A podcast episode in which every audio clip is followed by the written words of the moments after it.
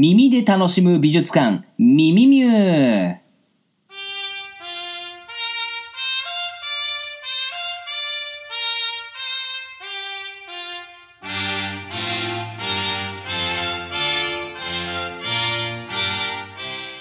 どうも、こう見えて毎朝朝シャン入ってます。20代の美術史家エミール松永です。この番組はね、日本美術、そして日本文化に親しんでいただくためにお送りする耳から楽しむ全く新しいアートコンテンツです。リスナーの皆さんはこれを聞きながらどんな作品なのか想像するもよし、画像を検索して見ながら聞くもよし、こんなものを聞かずにこだわりフルーツでサングリアをつけるもよし、となっております。第2回となる今回、皆さんに紹介したいのは、修学旅行で訪れた人も多いはず、東大寺、奈良の大仏です。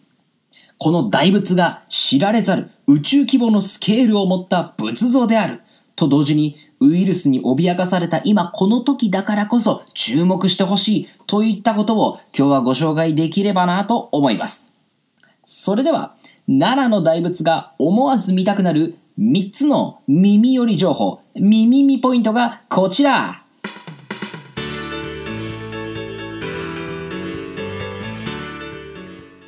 耳見の1、スケールの大きさにびっくり。奈良の大仏の正体とは耳見の2、大仏建立の背景にウイルスの流行あり。耳見の3、まさかまさかのあんな部分に宇宙の姿を君は見る。この耳見ポイントを押さえた上で、まずは作品の紹介をしていきましょう。奈良の大仏は東大寺大仏殿に安置されている仏像で、技法は金堂仏。天平商法4年752年に完成いたしました。座高はおよおよそ15メートル。台座の高さがおよそ3メートルで、計18メートル。現在国宝に指定されております。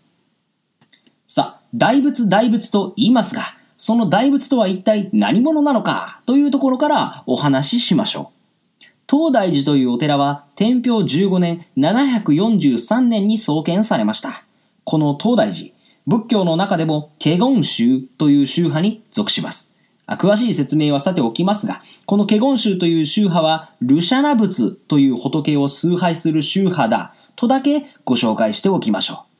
奈良の大仏の正式名称はまさにこのルシャナ仏なんです。仏教というのはインドで生まれました。ルシャナ仏というのは、まあ、難しい漢字を書くんですが、これは古代インドにおけるオリジナルネームに漢字を当てたものなんですね。そしてその生まれた時の名前というのがバイローチャナと言います。いいですか？奈良の大仏の本名はバイローチャナなんですよ。バイローチャナ。帰ろうかなじゃないですよ。バイローチャナ。で、これからは奈良のバイローチャナって呼びましょうよ、皆さん。そしてこのバイローチャナ。実は特定の人物とか神様とはちょっと違うんですね。この華厳宗ではこのバイローチャナを目には見えないけれどもこの宇宙に充満している理であるというふうに考えるんです。セカイ系の仏様なわけですね。えつまり、バイローチャナには本来実体はなく宇宙そのものである。しかし、それでは何に祈ればいいのか、イメージすることができませんから、人の姿をした像を作って、代わりにこれを拝む。それが奈良の大仏だというわけです。そんな奈良の大仏。ご存知の通り、奈良時代に制作された仏像なんですが、そのお披露目の式典である開元供養という儀式が行われたのは、天平商法4年752年のことでした。最近はね、元号が令和に変わりましたが、歴史上たった5つだけ4文字の元号というのがあったんですね。そのうち1つがこの天平商法。天気の天に平らで天平。そして、かつ宝と書いて天平商法です。まあもっともね、令和の次の元号は、大和田幕が濃厚だと言われてますから、4文字の元号、6つ目も近いでしょうね。さあ、この天平商法、時の天皇は聖武天皇でした。教科書でもおなじみですが、覚えていらっしゃいますでしょうか？仏教に深く帰依しまして、仏教の力で国を治めようとして各地に国分寺を建立したんですね。そして何を隠そう？この東大寺は全国の国分寺の総本山なわけです。全国には国分寺という地名もよくありますけれども、これらはすべて東大寺の支店、フランチャイズなわけですね。当時の日本は68の国に分かれておりまして、そのうち大和、つまり奈良以外の67カ所、すべてにこの国分寺が建てられたと言いますから。まあこれね、ちょっと偶然にしてはできすぎの気もするんですけどね。ちょうど、世界の山ちゃんの店舗数と同じなんですね。まあ、そう思うとね、あの手羽先についた白ごまと大仏の頭の螺髪が妙に似通っていることにも闇を感じざるを得ませんね。その戒厳供養というお披露目の式典には1万人以上が参列しましてお経が読経されただけではなくてね、華やかな音楽やダンスも執り行われました。しかも、そのメイン MC であるところの同師を務めたのは、インドからはるばる渡来したボーディセーナというインド人僧侶だったんですね。ここに我が国始まって以来の、カッコハテナカッコ閉じ、国家的大セレモニーが行われたわけなんですね。またこの東大寺と国分寺、そして大仏建立の目的の一つの理由として、天然痘の流行というのがありました。総人口の30%を失ったとも言われている恐ろしいウイルス感染症です。そうしたパンデミックをはじめとした様々な社会的不安からの救済を祈って作られたこの大仏。今もまさにね、大変な状況下にありますけれども、まあ、こういう時だからこそ、過去の日本人がどうやって病に対処し、そして乗り越えてきたのか、思いを馳せたいところです。さて、この奈良の大仏、実は奈良時代の姿をそのまま留めているわけではありません。というのも、平安時代や戦国時代に一度ずつ戦によって焼かれてしまってるんですね。そして、その度に再興復興されてきた。現在、我々が見ている大仏は江戸時代に復興されたものなんですね。